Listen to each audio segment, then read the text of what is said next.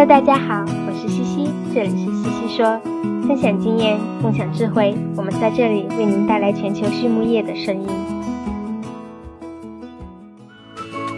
拉曼动物营养隶属于百年家族企业拉曼集团，致力于研发、生产和销售高附加值的酵母菌和细菌微生态产品。基于科研创新、效果验证和应用经验，拉曼动物营养能针对不同客户诉求，提供最适合的菌株匹配和量体裁衣的应用方案，已逐渐成为畜牧业领域全球顶尖的酵母和细菌微生态产品的生产供应商。拉曼动物营养的使命是通过自身精湛的专业能力。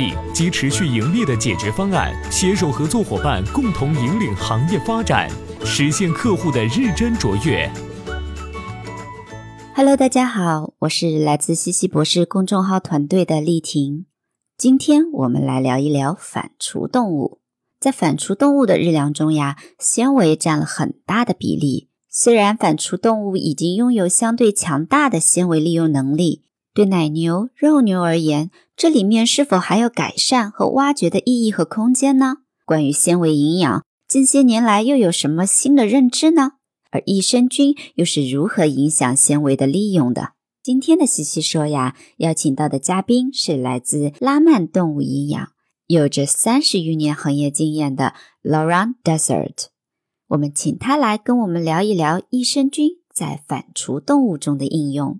Laurent 来自于法国，他在一九九零年的农学硕士毕业后，就一头扎进了饲料添加剂行业，到今天已经三十多年啦。这其中，他有二十二年都是在拉曼，因此对益生菌可以说是非常的熟悉。那我们就先从基础开始讲吧。第一个问题是，反刍动物是如何利用纤维的呢老让说呀，我想先从一个更高的层面来说一下。随着全球人口的不断增加，大家更关心粮食安全，更关心饲料原料有没有与人类的粮食相竞争。而反刍动物很强大，它们采食的牧草大多都是人类不可食用的，因此它们可以利用这些牧草来生产出高质量的肉和奶，供给给人类。这就很和谐，很可持续发展呀。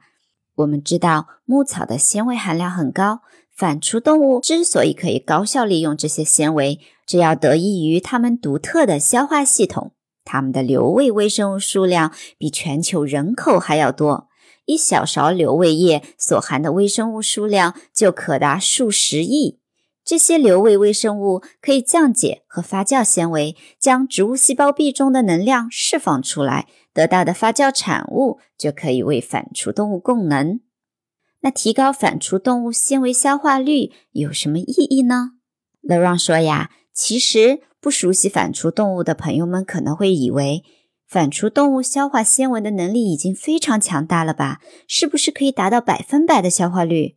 但其实平均来看，纤维的消化率只在百分之五十左右，低至百分之二十或者高至百分之七十，那都是有可能的。不同牧草之间的纤维消化率差异很大，即使是同一种牧草，也存在着巨大的差异。比如牧草种植的地域、收获时的成熟度等等因素，都会对消化率产生影响。一般来说，中性洗涤纤维的消化率越高，饲料效率就越高，而纤维消化率的差异直接会影响着它的生产性能。有研究表明呀。中性洗涤纤维消化率每增加百分之一，每天的产奶量就可以增加零点二五千克。那同时，动物的养殖环境和生理状态也是一个影响的因素。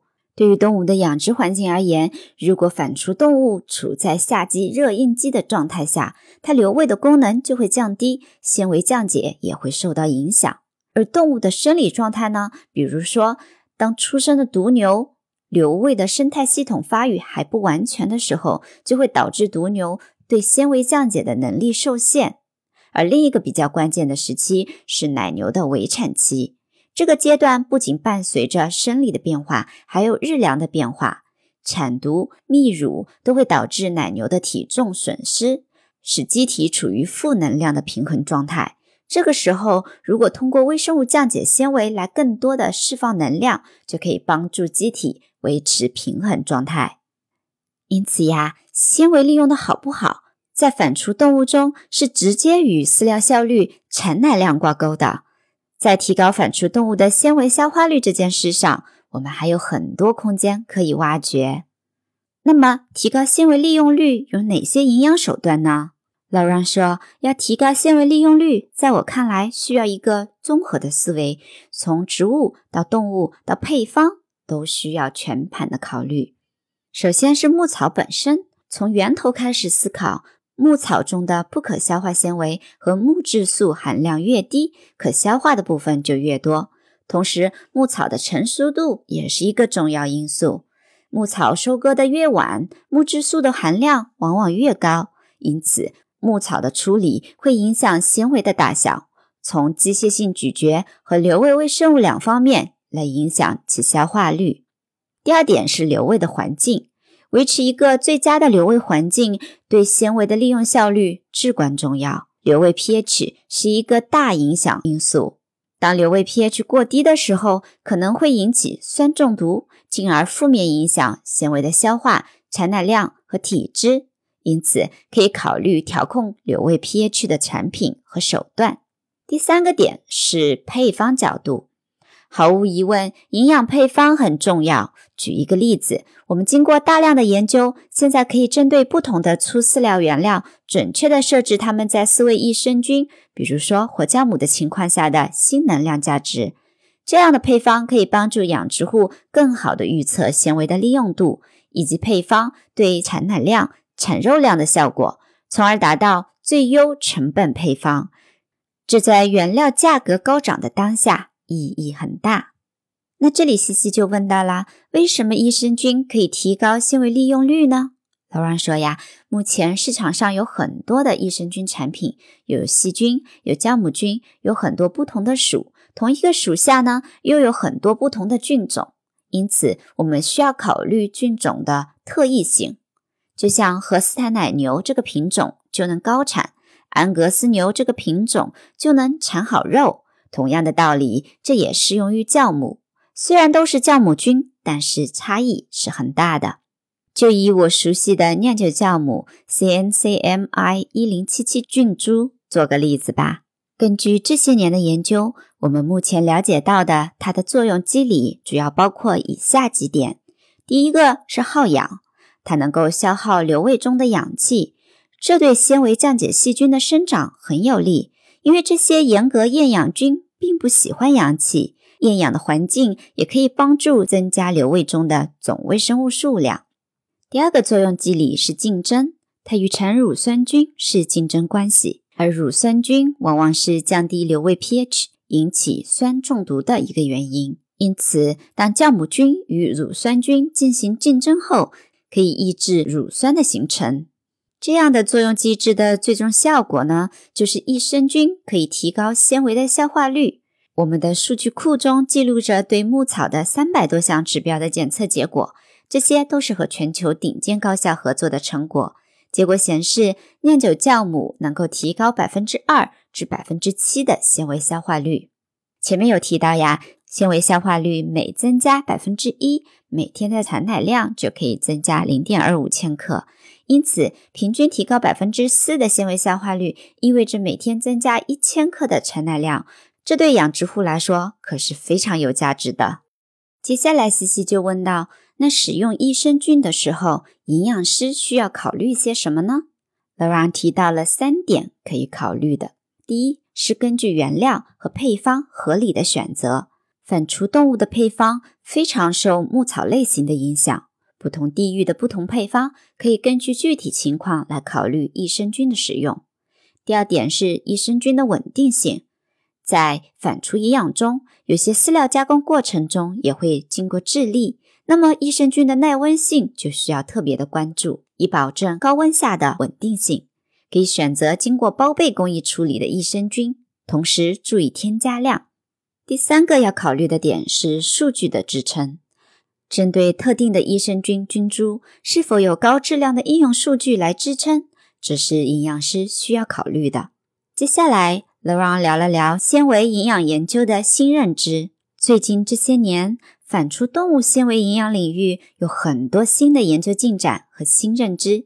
举个例子，近年来的很多研究是在探索和鉴定不同品种、不同阶段的牛，它们的瘤胃里有哪些瘤胃微生物，不同的微生物又可以分泌哪些纤维酶。纤维酶的种类很多，有纤维素酶、半纤维素酶、木质素降解酶等等，并且酶活非常的依赖环境因素，瘤胃 pH、底物浓度等等都会影响酶的表现。因此，搞清楚微生物的身份和功能，可以帮助我们了解动物在释放纤维能量方面还有多大的潜力。最近啊，有一个新的研究工具，叫做纤维芯片。它可以运用基因组学的手段来分析与纤维降解有关的微生物的基因和生化反应，更好地分析瘤胃中纤维降解的这个过程和过程中的影响因素。拉曼动物营养隶属于百年家族企业拉曼集团，致力于研发、生产和销售高附加值的酵母菌和细菌微生态产品。基于科研创新、效果验证和应用经验，拉曼动物营养能针对不同客户诉求，提供最适合的菌株匹配和量体裁衣的应用方案，已逐渐成为畜牧业领域全球顶尖的酵母和细菌微生态产品的生产供应商。拉曼动物营养的使命是通过自身精湛的专业能力。及持续盈利的解决方案，携手合作伙伴共同引领行业发展，实现客户的日臻卓越。在采访的最后，楼让聊了聊他工作中最喜欢用的资源和方法：一是充分利用和同事、行业专家沟通交流、分享知识的机会和资源；二是要多与高校的专家开展产学研项目合作。参与合作项目的学生们在毕业后加入企业，也往往能够带来新鲜的思想和科学知识。第三，要不断的挖掘市场信息，掌握市场的动态。第四，要学会做数据分析。最后一点，通过 FAO 官网来了解粮食和畜牧业的市场动态。最后一个问题，如果要给年轻时候的自己提一个建议，你会说什么呢？老让说呀，要保持好奇心，掌握科学知识，保持积极的心态，多和牛人交流。好了，今天的西西说就聊到这里，感谢大家的收听，祝大家周末愉快，我们下期再见喽。